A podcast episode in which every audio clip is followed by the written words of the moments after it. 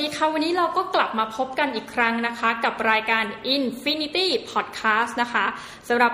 วันนี้น้องหมีก็มีแขกรับเชิญนะคะ ท่านหนึ่งในวงการรัฐศาสตร์ จริง ๆ มีคนเรียกบุคคลคนนี้ว่าเจ้าชายแห่งวงการรัฐศาสตร์ ไม่รู้ว่าเขาจะยอมรับหรือเปล่านะคะ วันนี้ไปพบกับผู้ช่วยศาสตราจารย์ ดร ประจักษ์ก้องกีรติ สวัสดีค่ะ สวัสดีครับ วันนี้นะคะน้องหมีก็ได้รับเกียรติมากเลยค่ะจากอาจารย์ประจักษ์ เดินทางมาให้สัมภาษณ์นะคะ ถึงที่เลยอาจารย์ประจักษ์คะวันนี้ครับเรามาคุยกันเรื่องบรรยากาศสบายๆครับค่ะอาจารย์อืมทีนี้คนเห็นอาจารย์เนี่ยในมุมแบบซีเรียสเนาะอืมในแบบเป็นนักรัฐศาสตร์วิเคราะห์การสตเมืองครับอืมใช่วันนี้เราแบบขอแบบบรรยากาศโอ๊ยสบายๆหน่อยอืมอาจารย์คะคำถามแรกอาจจะต้องวนเข้ารัฐศาสตร์สักนิดหนึ่งอืมอืมวันนี้อาจารย์ก็เป็นอาจารย์ประจำอยู่ที่คณะรัฐศาสตร์มหาวิทยาลัยธรรมศาธรรมศาสตสตร์ร์ครับแล้วก็เป็นศิษย์เก่าสิงห์แดงใช่ใช่โอเคไม่ได้ไปไหนเลยตรีอยู่ โทเอกที่ทำอ้อมาเอกไปอเมริกากับออสเตรเลียอืมนะหมายความว่าตรีโทเอกเนี่ยเรียนเป็นอ๋อทางด้าน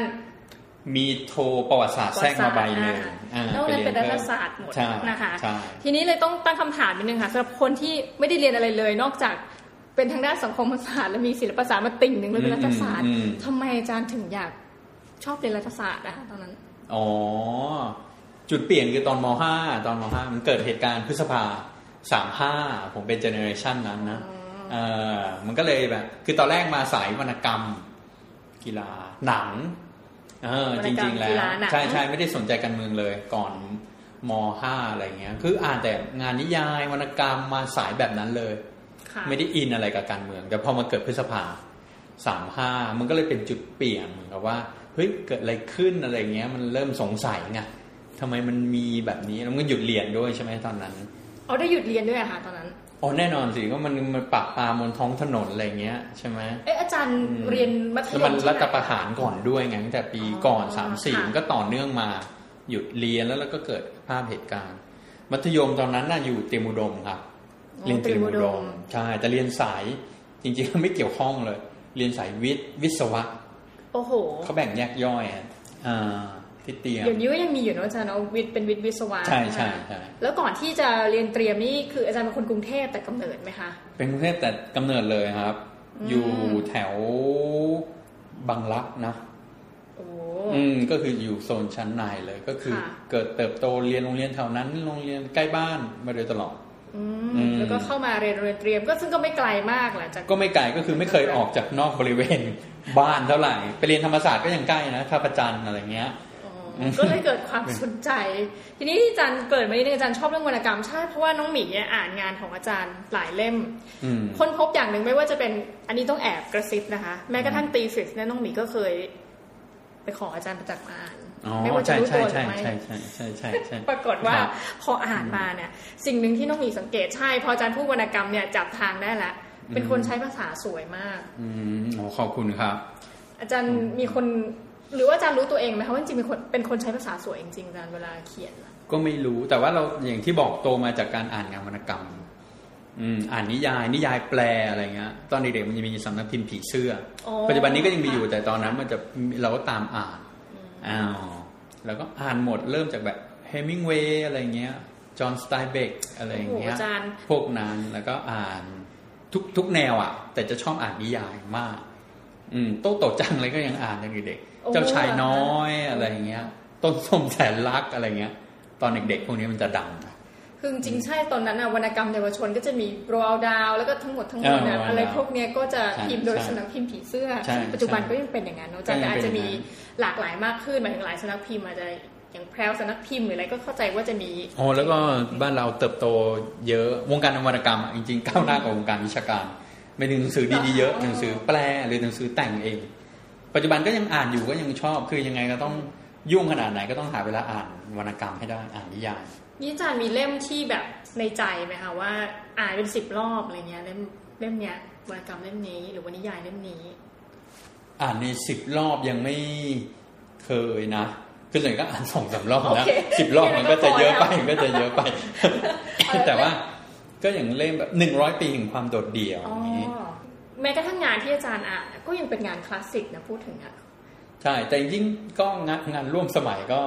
ก็อ่านนะค่ะอืมเช่นอะไรมาคะอาจารย์ วรรณกรรมเบาๆอะไรเงี้ยอืมเราเราก็อ่านหมดอะขายหัวเราะเงี้ยจะนานไหมคะก็ขายหัวเราะโออ่าเคนโอขายเคหัวเราะอ่านอย่างเงี้ยถือว่าเบาเออ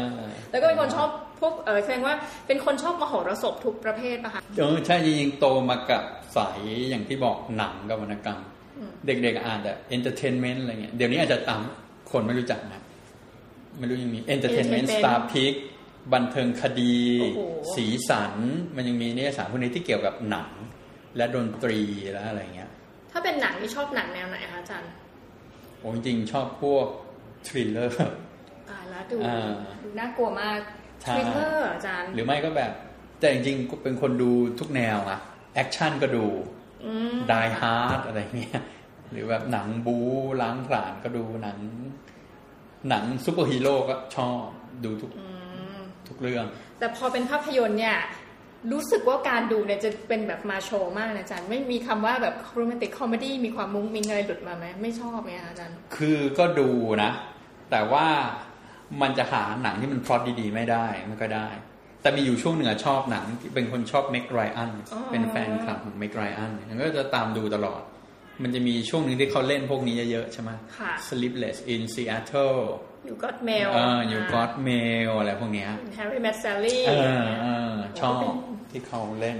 ตอนนี้ยังชอบอยู่นะคะนี่อายุมากแล้วนะชอบแบรนชอบด์ชอบชอบเป็นเหมือนนักแสดงในดวงใจ มีเสน่ห์เออ รู้สึกมันขำๆดีแบบอืม โกโกะนิดนึงแต่ก็แบบน่ารักอะไรอย่างเงี้ยอ่ามีเสน่ห์ถ้านักแสดงไทยอาจารย์มีชอบแบบการแสดงของใครพิเศษไหมคะนักแสดงไทยไม่มีเนาะอืมโอมบินเป็เป็นนเป็นเออคือก็ช่วงหลังดูหนังไทยน้อยอ๋อแต่ว่าที่ดูแล้วเอ่อชอบก็คือใหม่คนใหม่คนใหม่ดาวิกา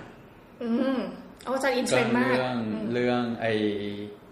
หมอใช่ไหมเดี๋ยวฟรีแลนซ์ใช่ไหมฟรีแลนซ์แล้วก็เรื่องที่เขาเล่นพี่มากใช่ไหมค่ะอ่าอ่าอ่าก็ชอบชอบจากสองเรื่องนี้ก็ชอบเขาอ๋อค่ะอืมอาจารย์ ทีนี้เมื่อกี้ย้อนไปนิดนึงอาจารย์บอกว่าสนใจเอ่อเรียนรัฐศาสตร์ เพราะว่าอยู่ในช่วงเวลาที่เกิดเหตุพอดีในช่วงปีสามห้าอะไรเงี้ยแล้วพอเข้าไปเรียนบรรยากาศธรรมศาสตร์ในช่วงนั้นเป็นยังไงมางคะอาจารย์ ก็ก็ยังเข้มข้นอยู่ คือว่ามันก็เพิ่งหลังปีสามห้ามาค่ะ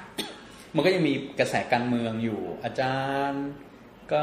แต่ละวิชาก็จะคุยเรื่องนี้แต่เมื่อกระแสปฏิรูปการเมืองใช่ไหมอะไรพวกนี้ร่างรัฐธรรมนูญเรื่องอะไรพวกเนี้ยหรือแบบมันก็จะเป็นยุคที่กิจกรรมนักศึกษายังไม่ถึงกับอยู่ในช่วงขาลงค่ะมันก็ยังมีกลุ่มกิจกรรม ต่างๆ มันก็ยังมีความคึกคักอยู่นี่อาจารย์ทแล้วก็ได้อิทธิพลเยอะำกิจกรรมอะไรไหมคะช่วงนั้นทำเยอะทำเยอะจริงๆเป็นนักกิจกรรมอืมช่วงเรียนปริญญาตรีค่ะจริงทำไปด้วยกันกิจกรรมการเรียนทำกิจกรรมเยอะทำชมรมสิ่งแวดล้อมก่อนอืมอืมตอนนั้น พวกประเด็นสิ่งแวดล้อมกำลังขึ้นมาค่ะวันนี้ที่สื่อนะค่าเสถียรอะไรเงี้ยกระแสสิ่งแวดล้อมกระแสแบบกรีนอะไรพวกเนี้ยค่ะ ก็ทำชุมนุมพวก ประวัติศาสตร์และโบราณคดีก็ทำอืมเราก็ชอบนะก็จัดทริปออกไปอยุธยาไปนู่นมานี่ดูโบราณสถานอะไรเงี้ยท่องเที่ยวอืมแต่ก็พวกกิจกรรมทางการเมืองก็ทำแต่มาทำทีหลังอืมตอนนั้นคือเด็กสมัยนั้นกับสมัยเนี้ยการแสดงออกทางกิจกรรมทางการเมืองเนี่ยต่างกันไหมคะอาจารย์เท่าที่มอง คือรูปแบบมันก็เปลี่ยนไปค่ะแต่ในแง่จำนวนก็ไม่ได้ต่างกันมาก มันก็เป็นคนส่วนน้อยเสมอ สมัยนั้นคนทำกิจกรรมก็ไม่ใช่คนส่วนใหญ่ไม่ใช่เยอะแยะอะไรเงี้ย ก็เป็นคนส่วนน้อยครับ ก็แต่รูปแบบมันก็ต่างคือ ตอนนั้นมันยังไม่มีเทคโนโลยี รุ่นนั้นยังไม่มีโซเชียลมีเดียค่ะเป็นรุ่นที่ยังไม่มี Facebook Twitter ค่ะฉะนั้นมันจะไม่มีสิ่งที่เรียกว่าแบบ cyber activism อะเคลื่อนไหวผ่าน Facebook ผ่านออนไลน์ผ่านอะไรเงี้ยมันไม่มี คือสมัยนั้นจะแสดงออกทางยังไงคะอาจารย์ ก็ต้องไปแบบ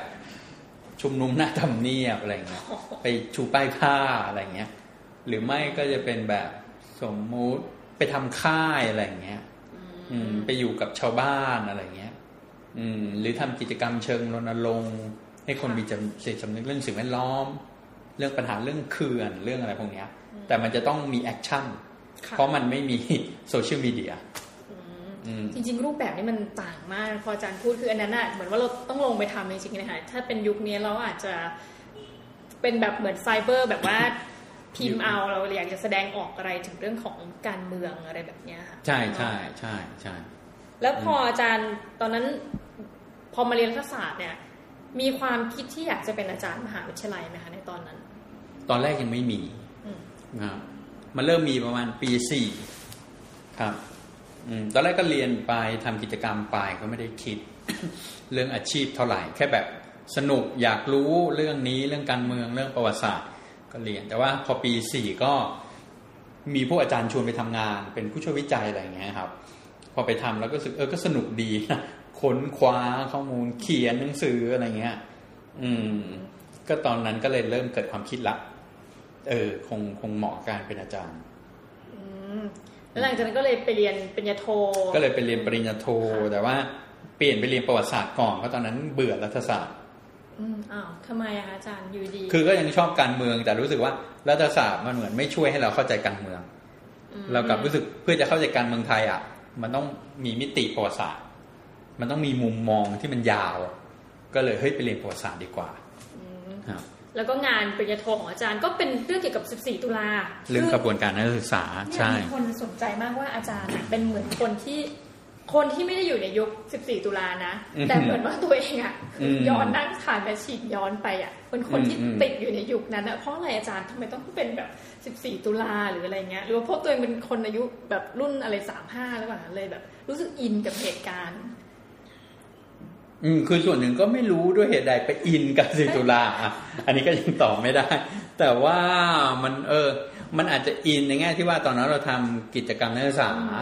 แล้วเราก็รู้สึก เอ๊ะทำไมเราก็ตั้งคำถามบางอย่างเกี่ยวกับขบวนการนักศึกษาในยุคสมัยของเรา ว่าทำไมมันไม่เข้มแข็ง คนก็จะเปรียบเทียบตลอดว่า14ตุลามันเคยเป็นอย่างนี้อย่างนี้นะเข้มแข็งอะไรเงี้ยไม่เหมือนเดิม มันก็หงุดหงิดแล้วก็หงุดหงิดด้วยทำไมต้องเปรียบเทียบ เราก็เลยอยากศึกษาว่า ในแง่หนึ่งมันตอบโจทย์ตัวเองในฐานะเป็น นักกิจกรรมว่าเอ้ยตกลง 14 ตุลามันเป็นยังไง กันแน่ทำไมนักศึกษาถึงมีบทบาทแบบนั้นได้เออแล้วมันเข้มแข็งจริงหรือเปล่าอะไรเงี้ยค่ะอืม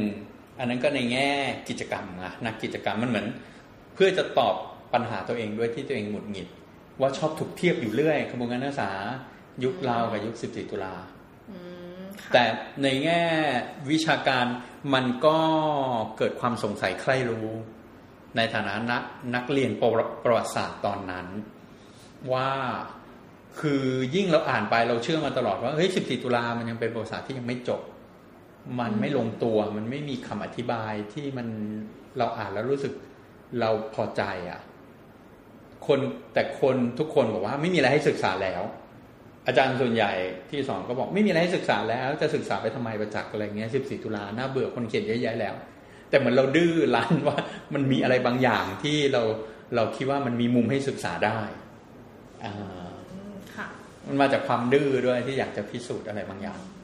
แล้วพอเรียนปริญญาโทจริงๆก็รางวัลก็คือคือได้เป็นรางวัลนิวิทยานิพนธ์ดีเด่นใช่ไหมครัคะบแล้วก็ได้รางวัลแล้วก็พิมพ์มาเป็นเล่มจริงจำได้น้องหมีก็เคยมานั่งอ่านอยู่เป็นคนคนหนึ่งนะอาจารย์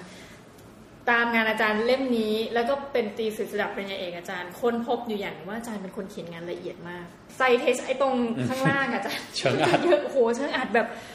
คือเรารู้นะว่ากว่าจะได้งานออกมาเนี่ยไม่ทราบว่าได้ทานหนังสือเข้าไปกี่เล่มอะไรอย่างเงี้ยนะอาจารย์ คือ เป็นคนที่เขียนงานละเอียดจริงๆค่ะนั้นท่านผู้ฟังถ้าเกิดว่า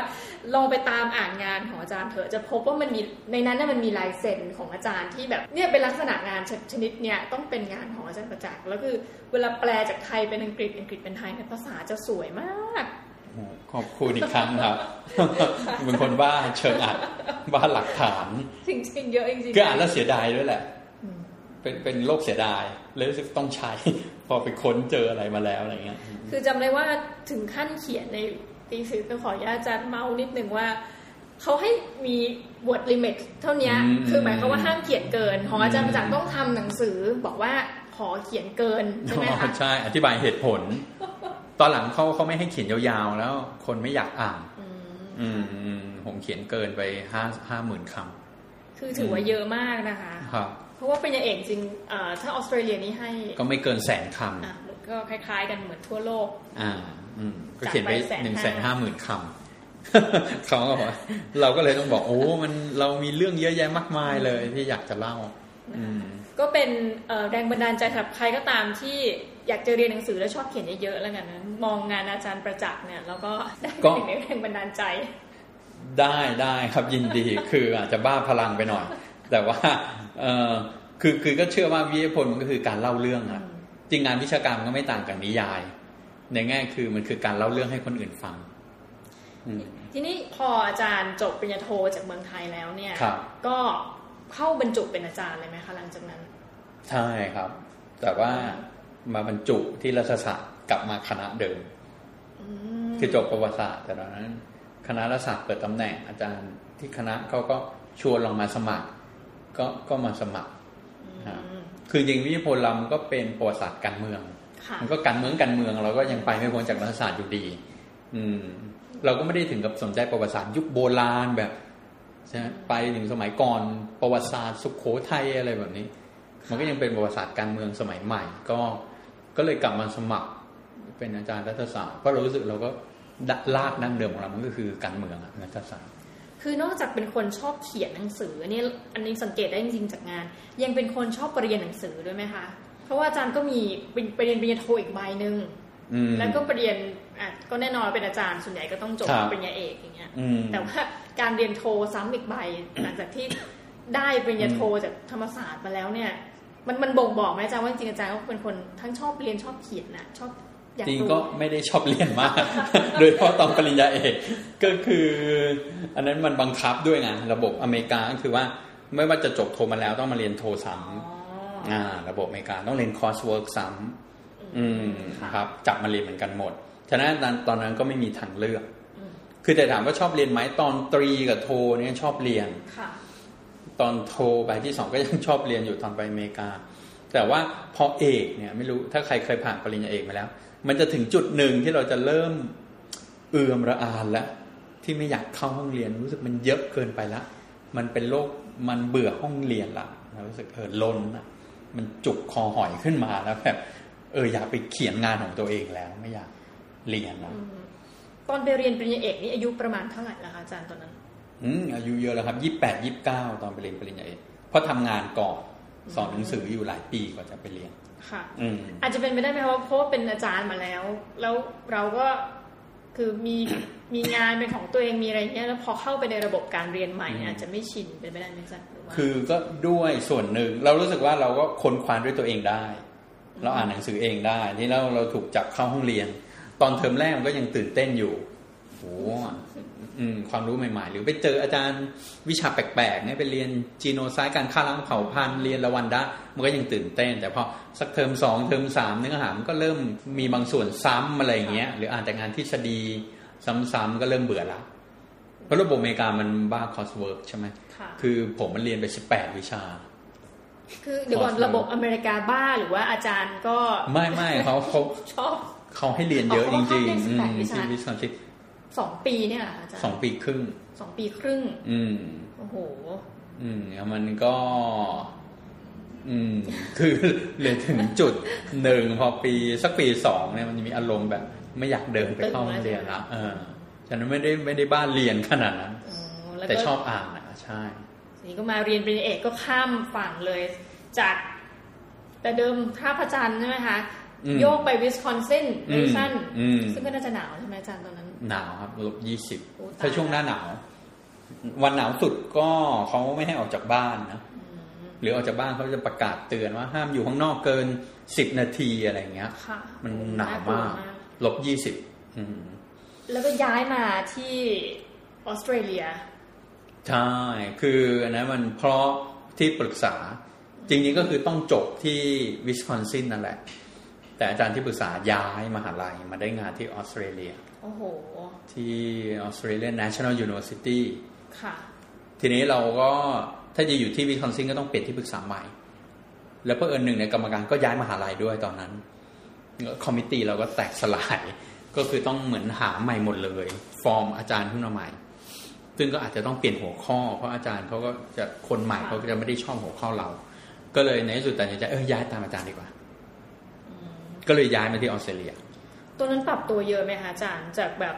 อยู่แบบอเมริกาเพราะคิดว่าก็คงอาจจะไม่ได้คาดฝันว่าจะต้องย้ายประเทศอืใช่มหไม่คาดฝันใกรเลยว่าจะต้องมาเรียนออสเตรเลียใช่พอย้ายมาแล้วปรับตัวนานไหมคะอาจารย์ จริงๆก็ไม่เยอะ คือมันง่ายตรงที่ว่าออสเตรเลียไม่มี coursework ฉะนั้นเราเหมือนแค่เอา thesis มานั่งเขียน อืม อาจารย์ที่ปรึกษาคนเดิม แล้วก็โชคดีลักษณะเมืองมันไม่ต่างกันมาก เป็นเมืองที่ไม่ใช่เมืองใหญ่ ไม่ใช่เมืองแบบคึกคักทั้งแคนเบรากับแมดิสันอ่า มันก็เลยไม่ต้องปรับตัวเยอะ แล้วก็บวกกับโชคดี พอย้ายไปที่ออสเตรเลียเนี้ยที่เอ็นอยู่มีนักเรียนไทยที่เรียนปริญญาเอก ด้านสังคมศาสตร์มนุษยศาสตร์อยู่หลายคน แล้วบางคนเรารู้จักกันอยู่แล้ว มันก็เลยเป็นชุมชนที่ดีที่แบบสนุกสนานอะไรเงี้ยมีเพื่อนมีรุ่นน้อง สิริรวมนี่อยู่ต่างประเทศกี่ปีคะอาจารย์เจ็ดปีครึ่งเจ็ดปีครึ่ง ก็ออสเตรเลียห้าปี ก็อเมริกาสามปีครึ่งออสเตรเลียสี่ปี แต่มันก็จะมีช่วงที่กลับมาเก็บข้อมูลบ้างมา fieldwork มาอะไรเงี้ยโอ้ตายแล้วเจ็ดปีครึ่ง อืม ยาวนาน ยาวมากไม่กำลังนึกว่าโอ้เป็นก็ถือว่าเป็นแบบว่ากลับมานี่ก็คงเหมือนแบบ ตัวเองเปลี่ยนไปไหมหลังจากกลับมาจากเมืองนอกที่แบบใช้ชีวิตนานๆมีความคิดอะไรบางอย่างหรือพฤติกรรมอะไรเปลี่ยนไปไหมคะน้องมันก็เปลี่ยนนะ มันก็เปลี่ยน แต่เราไม่รู้ตัวหรอก แต่คนอื่นก็จะมาสะท้อนให้เรา ให้เราฟังอีกทีอะไรเงี้ย มันเปลี่ยนอยู่แล้วแหละมันเปลี่ยนเพราะเราไปในช่วงที่โอกาสอะไรหลายอย่างมันก็เปลี่ยนเยอะด้วยเมืองไทย กลับมาแล้วตอนแรกมันก็วางตัวไม่ถูก การพูดการคิดอะไรเงี้ย หรือมันก็เราเราทำอะไรด้วยตัวคนเดียวมากขึ้น หรือเราพูดอะไรแบบบางทีมันตรงไปตรงมาเกิน อะไรเงี้ยพอมาอยู่สักพักถึงรู้ว่า เออมันไม่มันไม่ใช่มันไม่ได้อะไรเงี้ยอ่าแต่อาจารย์เนี่ยเป็นคนหนึ่งที่งานชุกมาก คือเหมือนว่าเปิดไปสมมติ คือน้องหมีเนี่ยไปอ่านเดอะแมทเทอร์อ้าวสัมภาษณ์อาจารย์ประจักษ์นะคะหรือเปิดทีวีอ้าวอาจารย์ประจักษ์นะมีอาจารย์เหมือนอาจารย์ประจักษ์เนี่ยไปอยู่ในทุกที่นะคะพวกนี้คือมาหามามาหาน้องหมีถึงที่นะคะอยากถามอาจารย์ประจักษ์นิดนึงตารางชีวิต มีจำได้อ่านงานหนึ่งแล้วมีคนอาจารย์เนี่ยเป็นคนบ่นบ่นว่า ทุกวันนี้ไม่มีเวลานอนเลย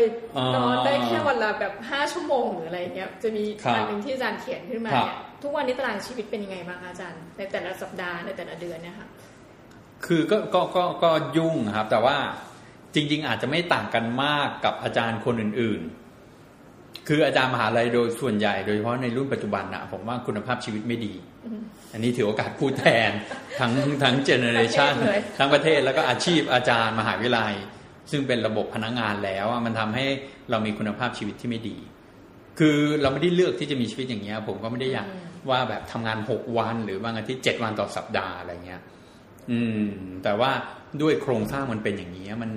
มันเรียกร้องจากอาจารย์สูงมาก อืม ที่แบบบางทีวันเสาร์ก็ต้องไปสอนวันที่ต้องไปสอนหรือวันเสาร์อาทิตย์บางทีก็มีต้องไปสัมภาษณ์นักศึกษา สัมภาษณ์สอบเข้าบ้างสัมภาษณ์อะไรเงี้ย หรือบางทีมันก็จะมีงานอะไรจิปาถะ คือ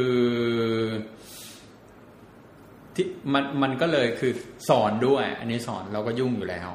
แล้วก็เราต้องทำงานบริหาร เราตอนนี้มารับตำแหน่งบริหารก็เลยยุ่งกันไปอีก วิจัยเราก็ชอบทำวิจัยอะ แต่มันก็ถูกดิมานด้วยวิจัยต้องตีพิมพ์อะไรเงี้ย แต่นอกจากนั้นเรายังถูกเรียกร้องบริการสังคมด้วย มันก็เลยโอ้โหเป็นอรหันเลยต้องทำอะไรทุกอย่าง ตารางชีวิตก็เลยแบบ ก็ส่วนใหญ่จะไม่ได้ทำงานห้าวันต่อสัปดาห์ มันจะเกินห้าวันตลอดเออ มันก็จะต้องมีงานอะไรบางอย่างสองอาทิตย์ตลอด อืม ทุกวันนี้ได้นอนเกินห้าชั่วโมงนะคะที่ให้สัมภาษณ์ไปคราวที่แล้วเนี่ยจ้ะก็เกินคือยังไงจะต้องนอนประมาณตอนนี้ประมาณเจ็ดชั่วโมงโอเคบังบังคับตัวเอง ด้วยสังขารด้วยมันพอมันแก่ขึ้นฉะนั้นตอนเด็กๆเราก็จะสามชั่วโมงก็ได้ นอนแค่วันละสามชั่วโมงก็ยังฟังก์ชันได้พอแก่แล้วมันไม่ได้ละอันนี้ฟังไว้นะคะต้องนอนเยอะหน่อยใช่ หรือเดี๋ยวนี้ถ้าแบบหุยถ้าคิดอะไรไม่ออกแล้วก็คือไม่ฝืนแล้วเข้านอนเลย อืมค่ะวันนี้ก็เป็นตารางชีวิตของอาจารย์คร่าวๆซึ่งโอเค ก็ฝากบอกไปถึงทุกคนว่าตอนนี้ทำเกินห้าวันแล้ว แล้วก็ยังมีงานทั้งบริการวิชาการให้แก่สังคม แต่ก็พยายามจะลดเพราะรู้สึกมันเป็นคุณภาพชีวิตที่ไม่ดี คือยังไงอะพยายามเสาร์อาทิตย์อะ เราก็อยากมีเวลาส่วนตัวใช่ไหมมันก็ต้องมีสุนทรียะด้วย ฉะนั้นก็ต้องพยายามหาเวลาดูหนังหรือว่า ออกไปทำกิจกรรมอะไรอย่างอื่นอะไรเงี้ยดูซีรีส์อะไรเงี้ยตอนนี้ติดซีรีส์เรื่องอะไรคะอาจารย์โหติดหลายเรื่อง ดูไปในเวลาเดียวกันโฮมแลนด์นะโฮมแลนด์ไม่รู้ได้ดูกันไหม season หกละหกแล้วเหรอคะอันนี้ season ล่าสุดเออ ดีมาก The Crown ดูจบไปแล้วอืมก็ชอบมากค่ะ The Crown อืม แล้วก็ Game of Thrones ก็ติดมาตลอด ก็รอดูซีซั่นใหม่ แล้วก็เอ่อมี Designate Survivor ไม่รู้เคยดูกันไหมเรื่องเกี่ยวกับอะไรคะอันนี้ ไม่เคยได้ยินเลยจ้ะอืม ก็คือพระเอกที่เล่นเรื่อง 24 อะ อืม ค่ะ ชื่ออะไรจำไม่ได้ละเอ่อคีเฟอร์ซูเทอร์แลนด์หรือเปล่า ก็เรื่องเกี่ยวกับอยู่ดีๆ มีการ bomb Capitol แล้ว ประธานาธิบดีรองประธานาธิบดีทุกคนในคณะรัฐมนตรีอเมริกาตายหมด ไอ้คนเนี้ยเป็นรัฐมนตรีกระจอกคนหนึ่งที่เขาเก็บเอาไว้ถ้าทุกคนตายหมดไอ้คนนี้ก็จะต้องขึ้นมาเป็นรัฐมนตรีแทนอืมเรียกว่า designate survivor อืมเรื่องก็อยู่ดีๆ อะ เปิดฉากมา bomb ทุกคนตายหมดไอ้นี่อยู่ดีๆ ส้มหล่นต้องมาเป็นประธานาธิบดีแทนพระเอกเนี่ย หลังจากนั้นจะทำยังไงอืมแม้กระทั่งซีรีส์ที่อาจารย์ดู จริงๆมันก็มีความเป็นการเมืองนะ ถ้าพูดถึงอะอ่าการเมืองก็มันก็สนุกดีไง House of Cards อะไรพวกเนี้ย แต่อย่างอื่นเราก็ดูหมดเรื่องแบบ จริงพวกซีรีส์ซูเปอร์ฮีโร่อะชอบดูเออเป็นสมัยนั้นมีเรื่องอะไรซูเปอร์ฮีโร่ตอนหลังนี่มีหลายเรื่องผู้หญิงเจสสิก้าโจนส์อืมแล้วก็มีซีรีส์์แบบเอ่อพวกแบบล่าสุด Iron Fist อะไรเงี้ย มีเรื่องแบบเอ่อ Luther อะไรพวกเนี้ย แต่จริงๆก็ดูหมดอะเป็นคนดูจริงๆดูเยอะมากเลยตามเยอะจริง Walking Dead อะไรเงี้ยเราก็ดูอะไรที่คนฮิตฮิตๆกัน อันนี้ก่อให้เกิดคำถามนะจริงๆดูอาจารย์จริง ๆ ถ้าบอกว่าไม่ว่างก็แอบเริ่มไม่เชื่อแล้ว เพราะว่ามีเวลาว่างมากเลยในการดูซีรีส์ต่างๆนะคะคือช่วงช่วงที่จริงๆได้ดูเยอะคือช่วงปีที่แล้วที่ไปอยู่สิงคโปร์อ๋อเพราะว่านี่ที่ไปเป็นนักวิจัยรับเชิญ เพราะสิงคโปร์ว่างมันก็ไม่มีอะไรทำเราไปอยู่เดือนแรกเราก็เที่ยวทุกอย่างหมดแล้วหมดเกาะ ใช่ไหมสิงคโปร์มันไม่มีอะไร ทีนี้เวลาที่เหลือมันก็จะไม่รู้ทำอะไรแล้วอืมสุดท้ายแล้วค่ะอาจารย์ วันนี้เนื่องจากอาจารย์เนี่ยมีคิวรัดตัวมากค่ะน้องหมีขอรวบรัดคำถามครับ อีกอาจารย์มองอนาคตชีวิตอาจารย์ไว้ว่าไงคะอีกสักประมาณสิบปีเนี่ยอาจารย์ยังถ้ามองจากวันนี้นะอาจารย์ยังจะเป็นอาจารย์มหาวิทยาลัยอยู่ไหมคะ หรือว่าอยากจะเลื่อนไปเป็นแบบทำงาน NGO หรือเพื่อสังคมไปก่อตั้งองค์กรอะไรอย่างเงี้ยอาจารย์ในอนาคตอืม จริงๆเป็นนักเขียนก็น่าสนใจนะหรือเป็นนักหนังสือคือชอบชีวิตอาจารย์นะหมายถึงชอบอาชีพอาจารย์ ก็รักชีวิตอาจารย์ อืม เพียงแต่ว่าตอนหลังก็เริ่มถามตัวเองมากขึ้นเรื่อยๆเพราะมีคนรู้จักหลายคนเพื่อนรุ่นเดียวกันหรือรุ่นน้องอะที่แบบอยู่ดีออกจากการเป็นอาจารย์บางคนที่แบบเราเซอร์ไพรส์มากที่แบบขอไม่เอ่ยชื่อคือเขาว่าทำงานมานานแล้วโอ้โหดูอินกับความเป็นอาจารย์ออกออกจากระบบเลิกเป็นอาจารย์ไปเลย ไปทำอย่างอื่นนั้นมันมีหลายคนแล้วบางทีเราก็ตั้งคำถาม เอ๊ะ คือมันมีอะไรอย่างอื่นที่น่าสนุกน่าทำกว่าหรือเปล่า ชีวิตมันก็อาจจะไม่จำเป็นต้องจำกัดตัวเองกับอาชีพเดียวตลอดไปจนเกษียณนะคนรุ่นใหม่มันมีทางเลือกหลากหลายมากขึ้นใช่ไหมในการที่เราจะทำงานที่เราชอบ ถ้าสมมติงานอาจารย์ก็คืองานใช้ความคิดค่ะแต่การใช้ความคิดมันไม่ต้องเป็นอาจารย์อย่างเดียวก็ได้ มันก็ไปทำหนังสือ ทำเว็บไซต์ หรืออย่างที่บอกว่าเราไปเป็น NGO หรือเราไปบุกเบิกทำอะไรใหม่ ๆ อะไรเงี้ย อืม ก็ก็เลยไม่ได้จำกัดตัวเอง ตอนเนี้ยว่าจะต้องเกษียณตอนอายุหกสิบด้วยการที่เป็นอาจารย์มหาวิทยาลัย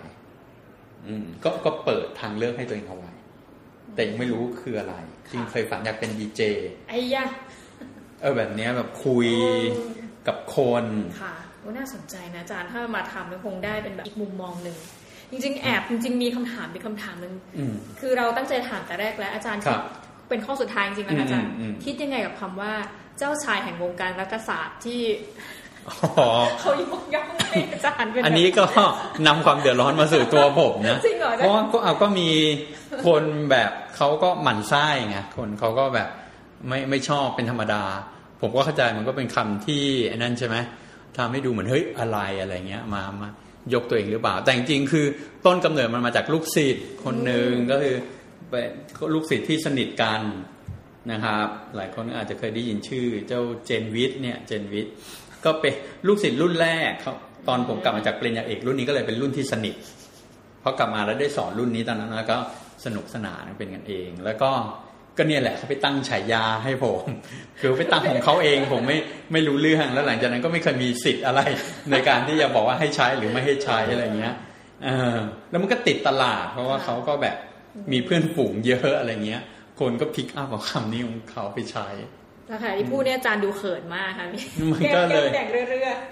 ใช่ใช่ก็คือเป็นคำที่จริง ๆ ก็ไม่ได้ comfortable ๆ โอเคในคนเรียก